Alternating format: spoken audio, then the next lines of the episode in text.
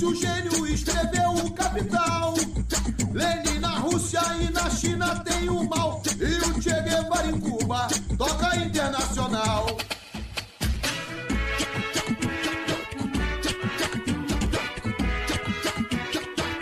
Bom dia, boa tarde ou boa noite, camaradas. Eu sou a Tainá e bem-vindos a mais um Hábito Saber, seu podcast sobre política, educação, sociedade e atualidades.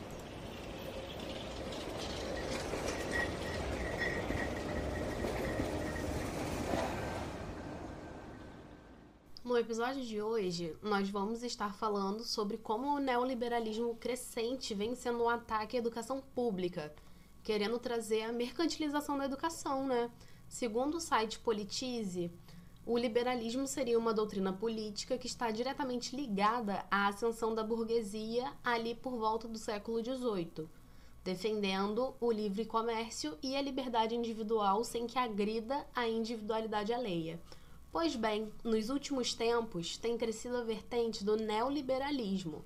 Alguns governantes neoliberalistas foram Pinochet em 1975 no Chile, Margaret Thatcher no Reino Unido e Reagan nos Estados Unidos, ambos ali por volta de 1980. Então vamos entender o que esse conceito e como ele afeta diretamente a educação? Então vamos lá.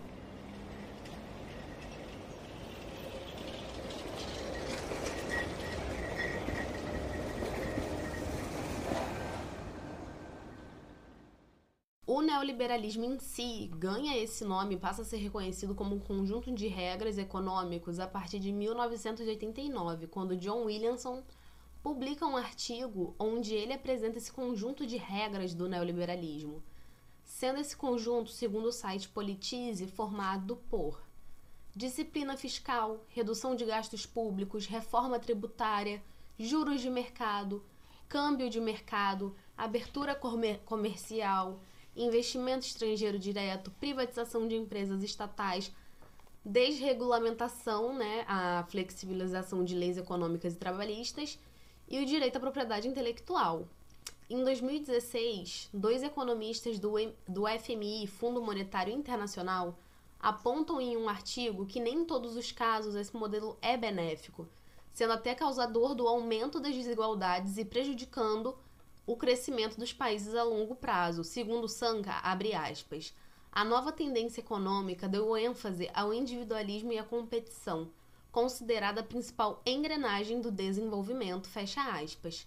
Tá, Tainá, ok. Onde isso impacta na educação? Vem comigo que eu te explico.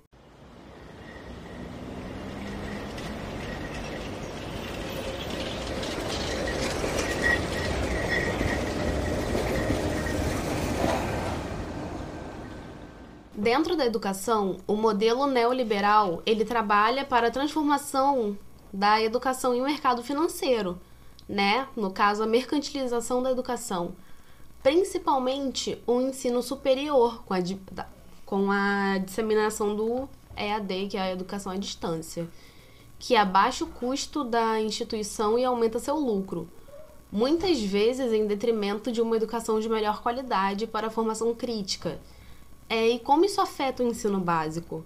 Em artigo na, no blog da Boitempo, Christian Laval diz o seguinte, abre aspas, Desde o início de sua expansão, o neoliberalismo mirou a escola, o sistema escolar, a universidade, etc. Isso por várias razões diferentes. Mas uma das motivações fundamentais é que se trata de um lugar de formação de um certo tipo de subjetividade.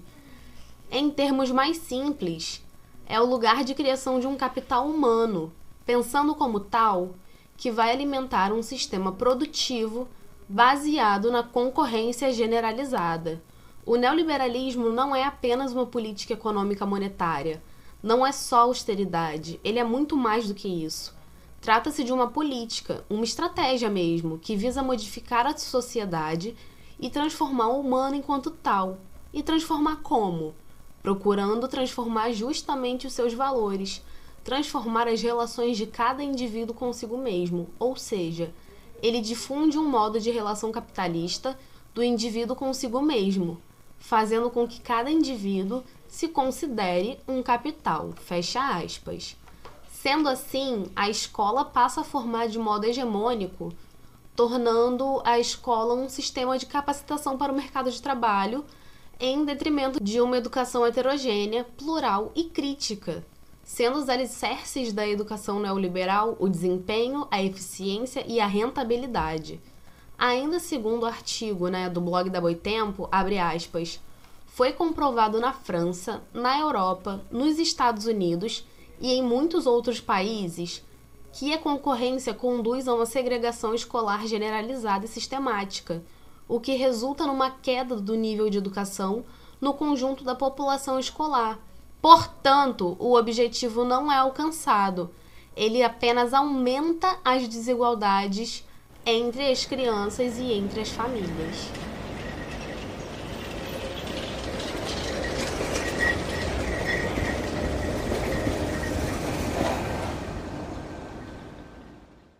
Com a educação sendo vista como mercadoria e com o plano de privatização do ensino, devemos ficar atentos às modalidades e compreendê-las. Segundo Adrião, 2018, a privatização do ensino ela se subdivide em três categorias, sendo a primeira a privatização da oferta educacional, a segunda, a privatização da gestão da educação e a terceira, a privatização do currículo. Ocorrendo algum desses aspectos, ou até mesmo a combinação deles, temos uma ameaça à democracia na educação. No Brasil, essa mercantilização da educação se encontra nas parcerias público-privado, que acaba pondo nas mãos do setor privado a administração que por sua vez segue os moldes capitalistas, de novo reduzindo a educação à memorização, educação não crítica e que forme ali, né, para os moldes do mercado de trabalho de forma adestradora ao invés de investigativa e crítica, perpetuando esse ciclo de desigualdades. Uso como exemplo a faculdade onde eu estou me formando em pedagogia ela é uma instituição não governamental sem fins lucrativos, mas ela cobra mensalidade, né? E eu consegui acesso através da bolsa do ProUni de 50%.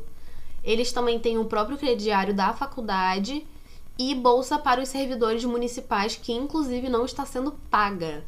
E esses servidores eles são escolhidos através de uma prova.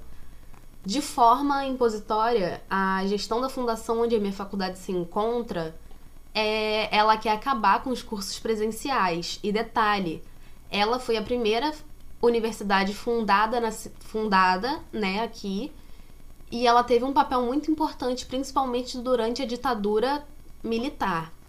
Ela é a única que oferece pedagogia, letras na modalidade letras em inglês e letras de literatura e história de forma presencial.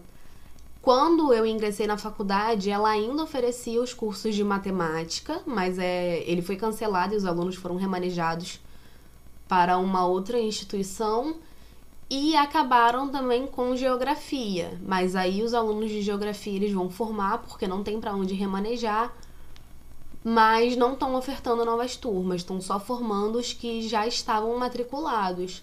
E além disso, eles estão querendo acabar, né, como eu citei, com a modalidade presencial e transformar a faculdade toda em EAD. Então a gente está fazendo um movimento, né, contrário a isso e estamos aí lutando ainda. E você?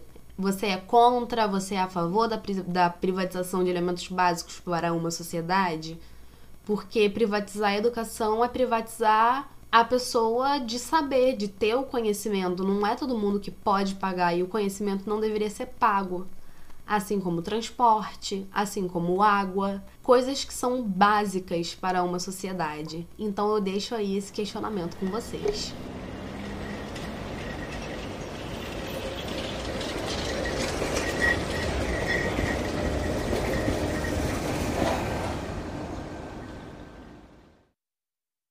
Muito obrigada por escutar até aqui. Se você gostou, compartilha com seus camaradas e vamos fazer esse projeto crescer.